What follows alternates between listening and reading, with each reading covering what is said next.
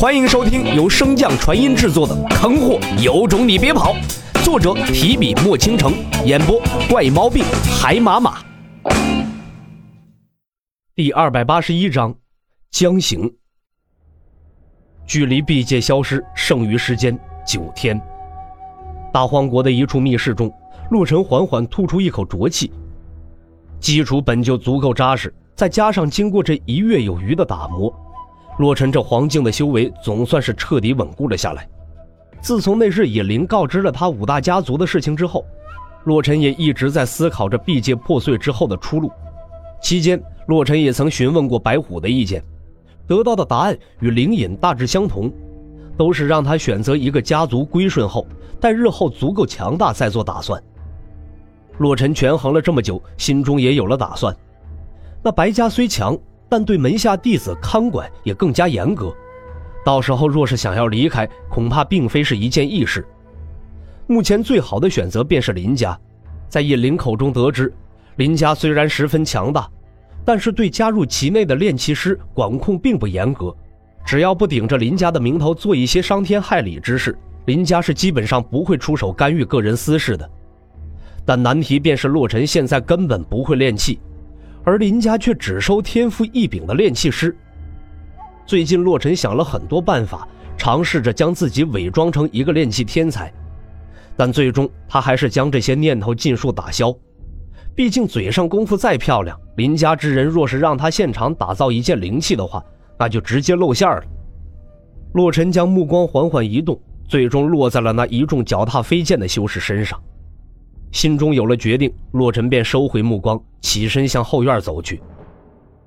后院大殿中，洛尘看着那一直守候在此地的上官九九和镇荒王，皱眉道：“仍然没有什么动静吗？”镇荒王只是缓缓的点了点头，并未答话。洛尘的神识在那冰棺上扫过，随即转头望向一旁昏迷不醒的小脑斧。小脑斧至今也没有好转。丹王前辈来过许多次。都看不出这小兽到底是为何昏迷，只给他喂了一些补气血的丹药。听闻上官九九的话，洛尘的眉头皱得更紧了一些。据王妃所说，在师姐受伤之时，小脑斧便开始昏迷了，直到现在依然没有丝毫苏醒的迹象。可是无论洛尘还是老姚，都尚未能从他身上检查出什么伤势。洛尘为他灌输治愈之力和仙灵之力也不在少数。可也没有起到丝毫的作用。洛尘揉了揉眉心，看向镇荒王和上官九九，问道：“这界壁开了之后，你们可有什么打算？是出去闯荡一番，还是留在这片大陆修炼？”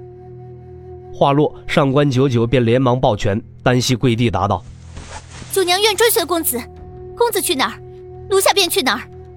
你们出去闯吧，我志向不大，待在这里将大荒国经营好便可以了。”对于镇荒王的回答，洛尘早有预料，随即便把之前从海家得到的那些秘宝取了出来，递与镇荒王。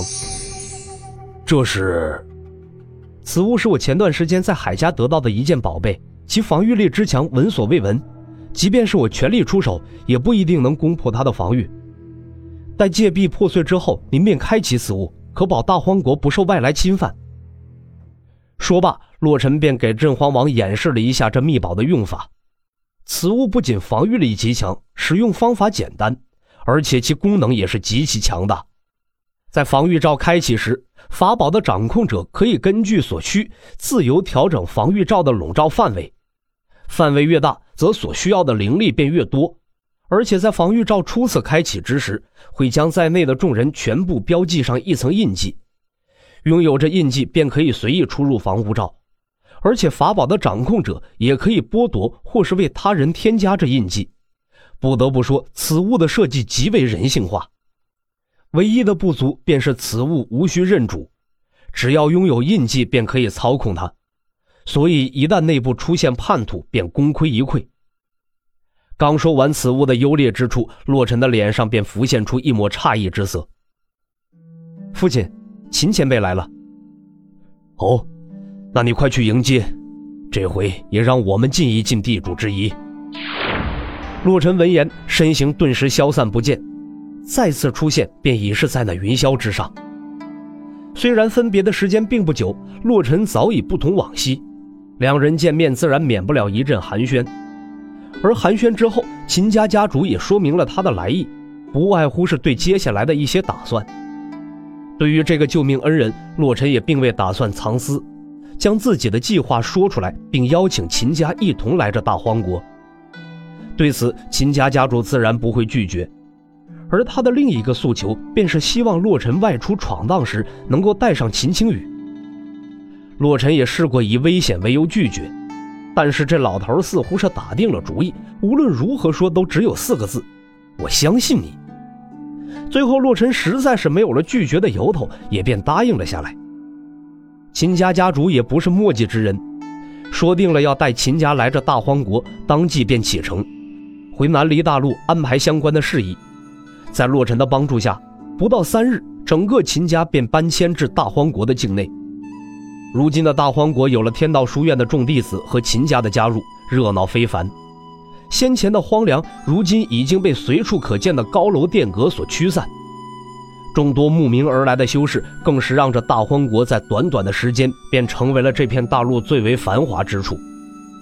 斗转星移之间，时间飞速流逝，转眼间便到了界壁破碎之日。在洛尘的主导之下，那被设下无数禁制的宝塔之中。一道五彩斑斓的光芒直插云霄，随即众人便看到了一个巨大的光幕从天而降，将整个大荒国笼罩在内。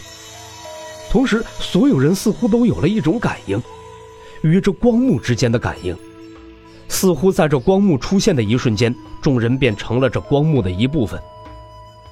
众人望着那皇宫深处的巨大宝塔，此时终于明白了它的用处。怪不得之前洛尘带领天道书院的弟子和秦家弟子一直没日没夜地打造着宝塔。虽然众人看到了洛尘为这宝塔忙碌，但即便是真正的参与之人，也不清楚这宝塔究竟变态到了什么地步。光铸造着宝塔的地基便用了数条灵石矿脉，摆在明处的聚灵阵法便有十余座之多，禁制更是多达数百。说好听点，洛尘是将这宝塔打造成了一处极为严密的堡垒；说难听点，洛尘这就是建了一个会纳灵的龟壳。本集播讲完毕，感谢您的收听。如果喜欢，可以点击订阅哦，关注本账号还有更多好听的内容。还不快动动你的手指头！